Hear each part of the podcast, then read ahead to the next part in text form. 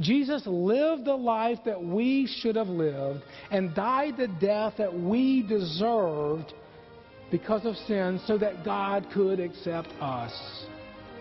Not guilty. God did for us what we couldn't do for ourselves in Jesus Christ.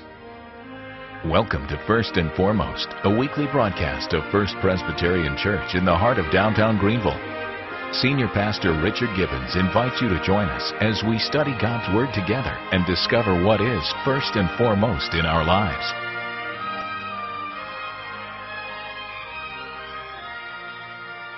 Please pray with me. Gracious God, if the words that I'm about to say are simply my words, then we're in trouble. It's going to be a train wreck. And so we ask that they would be wonderful words of life, that your Spirit would teach us in all its truth of the gospel, and that the words of my mouth and the meditation of all of our hearts, as the psalmist said, would be pleasing in your sight. O Lord, you are our rock and our Redeemer because of Jesus. Amen.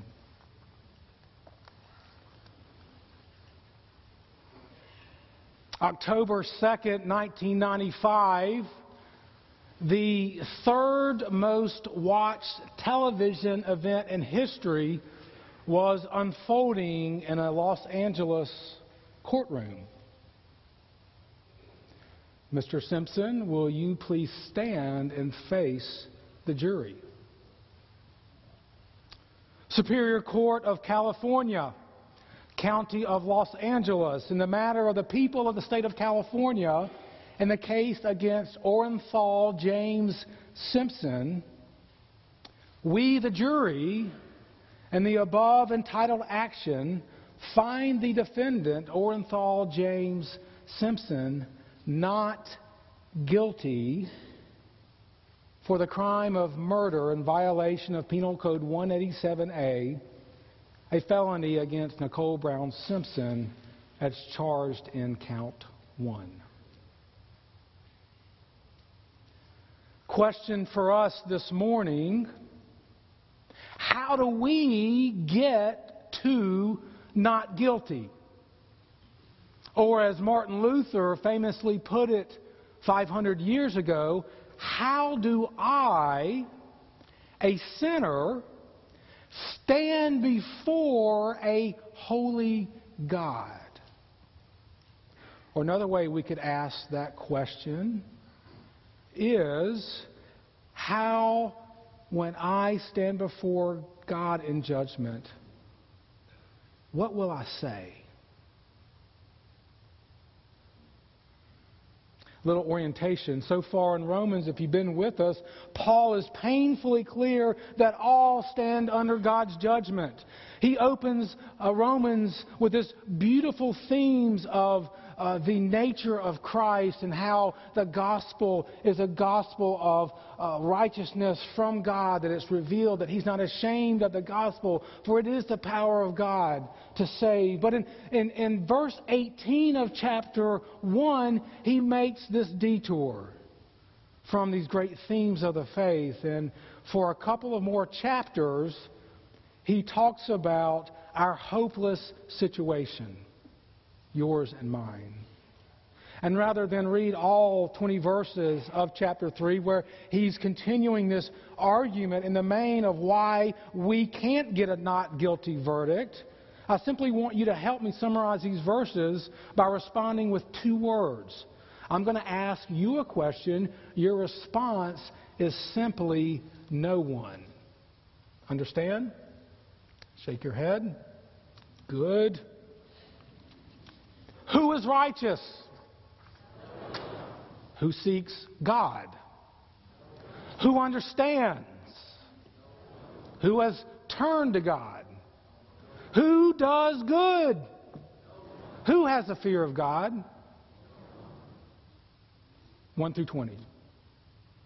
Summarize in verse twenty. Therefore, Paul says, no one will be declared righteous in God's sight by observing the law, that is, no one gets a not guilty verdict. There's no way for anyone, no one, no one, no one, no one, to get not, not guilty. But there's a huge shift that takes place starting in verse twenty-one. Paul takes a radical change in direction. I invite you to open your Bibles and turn there with me to Romans chapter three, if you're not there already. And we're going to be looking at verses twenty-one through twenty-six to see why he takes this change in direction. What is he up to as this argument takes a detour in eighteen and then takes another detour in twenty-one? What is Paul doing here? Romans three, twenty-one through twenty-six. One scholar called these verses the most important paragraph in all of Scripture. Martin Luther said this. He said that the passage was the chief point, the very central place of the epistle of Romans, and indeed the whole Bible. This is important stuff. Read with me. But now, a righteousness from God apart from law has been made known, to which the law and the prophets testify. This righteousness from God comes through faith in Jesus Christ to all who believe. There is no difference, for all have sinned and fall short of the glory of God, and all are justified freely by His grace through the redemption that came by Christ Jesus. God presented Him, being Jesus, as a sacrifice of atonement, or some translations would say propitiation, through faith in His blood. He did this to demonstrate His justice, because in His forbearance, God had left the sins committed beforehand unpunished. He did it to demonstrate His justice at the proper time, so as to be just and the one who justifies those who have faith in Jesus Christ. This passage has a lot of dense theological words like law and righteousness and faith and belief and judgment and justification and sin and God's glory and grace and redemption and sacrifice of atonement and, and justice. A lot of things that, that Paul's unpacking here. And this morning I want to try to avoid getting lost in that complexity of all those context, of, of all those concepts, and focus on that which Luther asked, that question, maybe us as well. How do I, a sinner, stand before a holy God? What will I say when I have to give an account of my life to God? So that's where we're going to camp out on. And in doing so, I do want to take one of those words, justification, or another way of saying that is righteousness. It, it comes from the same Greek root word. It, it's somewhat interchangeable. This idea of justification, and I want to look at four things. One, what is justification? Two, why do we need it? Three, how do we receive it? And fourth, who's it for? So, w- what is justification first? If you have your note sheet and you want God to love you more, you can put Roman numeral one, what is justification? Hopefully by the end of the sermon you'll see that that's not the case. That's a work. It's a righteousness from God credited to our account in its most basic sense. A declaration of acceptance before a holy God. Justification answers the question that Luther asked. It means being judged, not guilty. It's what a judge does when he or she declares a defendant innocent, not guilty in a trial. It's a legal term. And it's, it's an act. It's not a process to be revisited again and again. You can't be tried and tried and tried and tried and tried for something that you've been declared innocent for, legally. God declares us justified in Jesus Christ. Now, why is that important? Why am I making somewhat of a big deal about that? That, that justification, this big theological term, is an objective reality. It's declared upon us. The reason why that's important, at least to me, is that it says it's not based on how I feel. It's, it's who I am. So I may not feel justified. I may not feel right with God. I may not feel that I can stand before God on my own, and that's right. But he's saying it's not a feeling. It's who you are. It's who you are in Christ. It's a position. It's been declared, and when it's been declared, it's done. Can't be revisited. Can't be retried.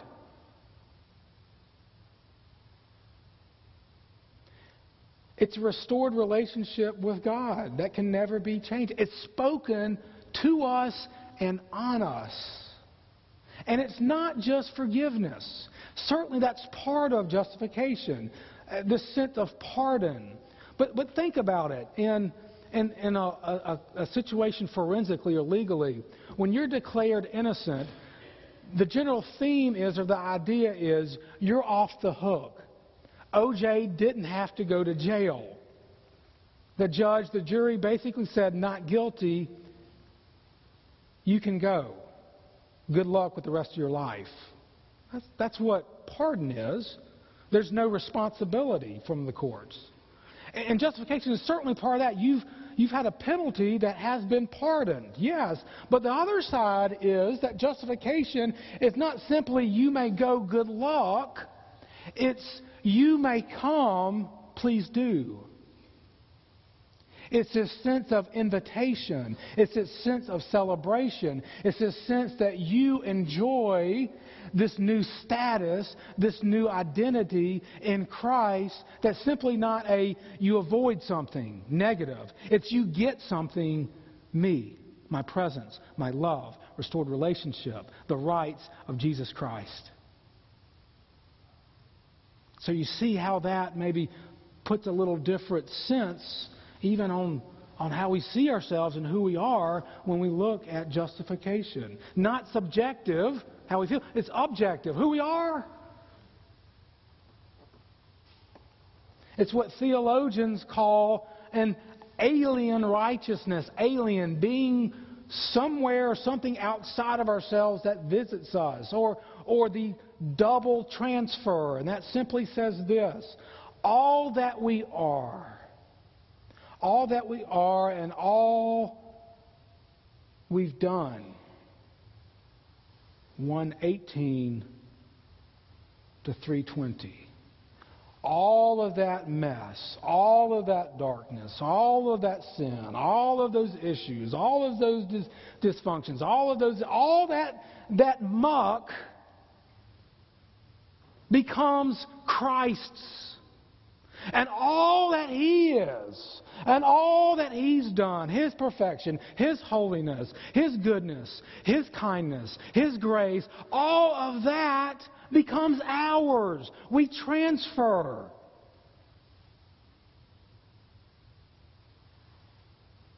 And if you're like me and you really think about that, you can't just sit on your hands. When you know you've been given what Christ is and who He is, and He takes what you deserve and takes it upon Himself, never to be revisited. What's our response, friends?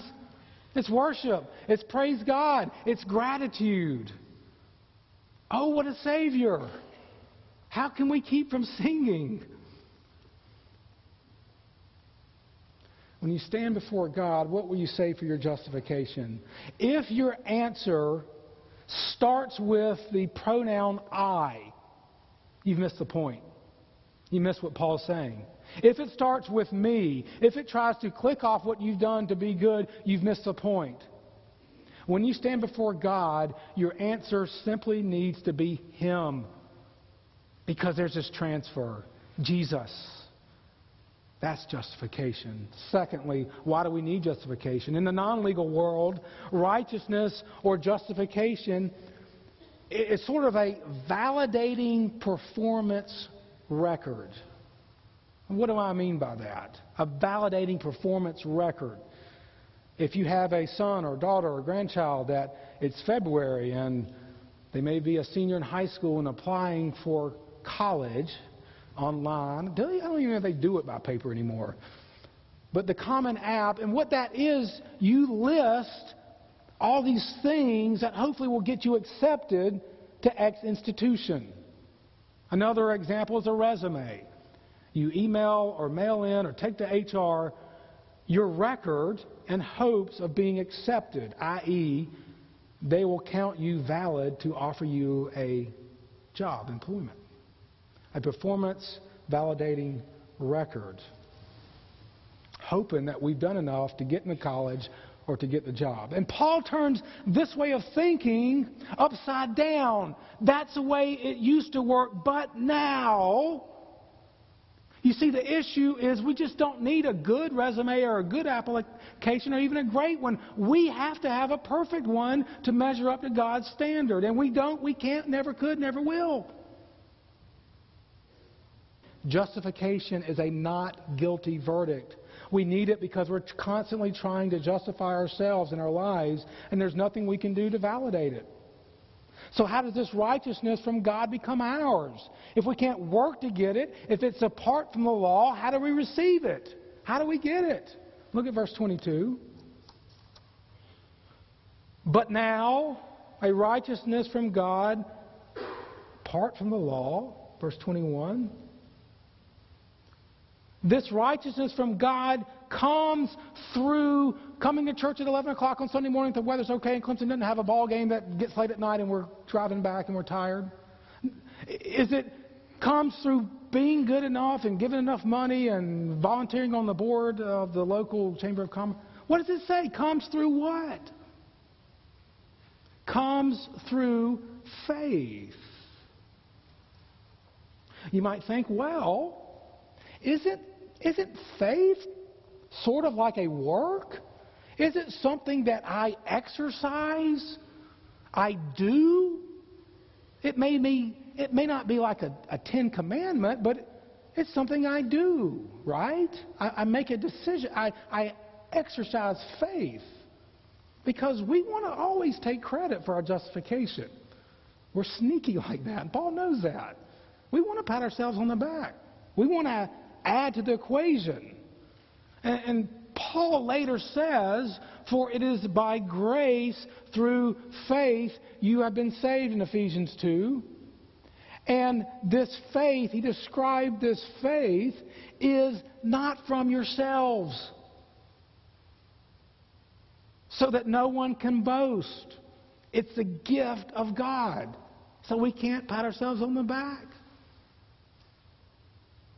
Faith is not a work, it's a gift, it's the hands that receive that gift. Finally, who is justification for?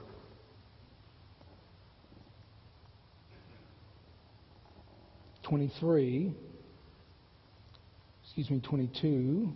This righteousness from God comes through faith in Jesus Christ to all who believe. There's no difference. For all have sinned and fallen short of the glory of God. It's for everyone and anyone, no distinction. Paul spends a lot of time, and Tim talked about it last week. Doesn't matter if you're Jew or Gentile, circumcised, uncircumcised, from, from Simpsonville or from Saluda, from Pelters Pelzer, from Pelzer, from Easley, from the east side, it doesn't matter. Geographically, ethnically, spirit, it doesn't matter. There's no distinction because the predicament is that there's a universal sin problem that knows no distinction, that knows no preference, that knows no boundaries or categories. So the solution, justification, is that there's no distinction based on those categories. It's for all. All can find justification freely given through faith in Jesus. God's righteousness is activated only for those who believe, but it's also for all who believe. Justification is a not guilty verdict. We all need it because we all try to measure up. We receive it by faith, and it's for everyone. So what? What difference does it make in my life? This "but now" signifies that God has stepped in. But now there's hope. But now salvation is available to all. After the darkness of sin comes the light of Christ. But now. The gospel is good news because we know the bad news first. one eighteen through three twenty. And if you don't know that, if you don't know your hopelessness, then this is not particularly good news. Jesus lived the life that we should have lived and died the death that we deserved because of sin so that God could accept us. Not guilty. God did for us what we couldn't do for ourselves in Jesus Christ. You don't have to clean up your act first. I talked with people who grew up in the church and maybe at college. They went away and uh, wondered, and now they got married, started having kids. It's a good idea to be back in church. But they maybe say something like this: "Pastor, I've got some things I need to work on, some habits that aren't so good, and I, I need to clean up first before I show up." Not justification. Justification is for those who believe, not those who are good. And that should be good news for us. You don't have to clean up your act first. Paul puts it like this: while we were yet sinners, here, one eighteen through twenty, Christ died for us. God justifies the ungodly. How can we get to not guilty? How? But now. Faith in Jesus Christ. But now a righteousness from God. But now that's apart from the law. But now that comes through faith. But now to all who believe. But now it's free justification by grace. But now because of and in Jesus Christ. This old life of sin, but now, opens to a new way of life in Jesus. Once we were far from God, stumbling in darkness, but now brought near to the God of the universe. Our feet are sure, we stand upon the rock. Judgment, but now justification. Who are you? How do you identify yourself? I, I hear, speaking of this position in Christ, how we're identified, how God sees us, I hear people who have, are part of recovery groups like like A A, which, please hear me, does a wonderful work. Does a wonderful... Some of you in here are part of A A. You have a family member, a part of that. Does a wonderful... But where I get a little antsy is when... And granted, disclaimer, I've never been to a meeting, but... Hello, my name is Phil. I'm an alcoholic. Friends, if you're justified, if you're in Christ... That's not your identity. And I don't, I don't want to nuance. I, I know what they're doing, but for illustrative purposes. When you're justified and you're in Christ, your response is, or your introduction is, hello, my name is Bill, and I've been counted righteous by the blood of Jesus Christ before God. That's my identity. And I struggle with alcoholism. I struggle with prescription pain medicine. I struggle with any number of things, pornography, whatever. That's what I struggle with, but that's not my identity. Who I am is not dependent on what I do. Now, again, I'm not saying that's a license for, for sin. Certainly there's a growth in sanctification, but that's not how you're identified. You're identified in who you are in Christ because you've been justified. That's that's good news. And that can never be changed because it's been declared on you.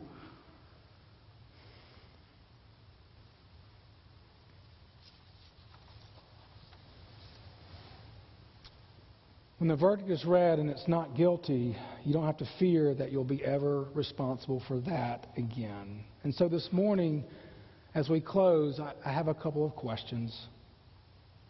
One, have you had a but now experience? Have you moved from that life of striving and trying and never measuring up and hopelessness and despair? Have you moved to verse twenty-one?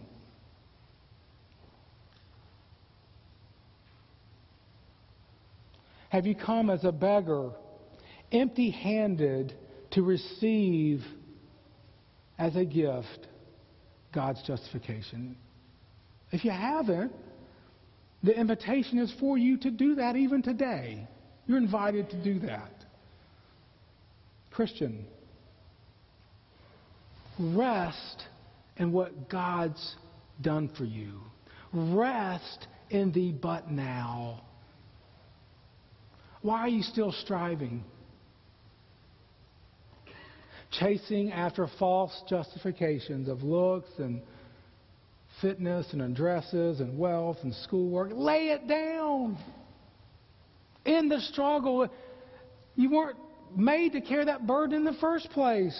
You can't add anything to what God's done for you. So don't try. That's a hard life to live. The good news is that justification comes to those who believe, not to those who are good. How do we get to not guilty? How? How? But now. Let's pray. Jesus, we, wherever we're at, count you as that performance record on our behalf. However we understand that, wherever we are, we receive it as a gift by grace and through faith. And our response is one of worship. Our response is one of gratitude. Our response is one of joy and peace. Our response is to tell others of this counterintuitive, crazy thing that started two thousand years ago with this person named Jesus. It doesn't make sense. It doesn't work by the world standards. That is the gospel. Lord, may we revel in it this very day. In Jesus' name, amen. Whatever you're facing, First Presbyterian Church would like to pray for you this week.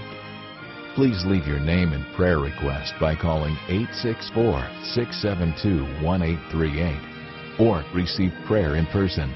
Details about this service are listed on your screen.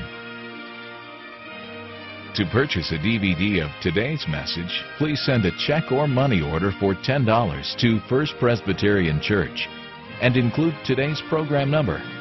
For more information, call eight six four, six seven two, one eight four six or visit our website at first pres greenville dot org.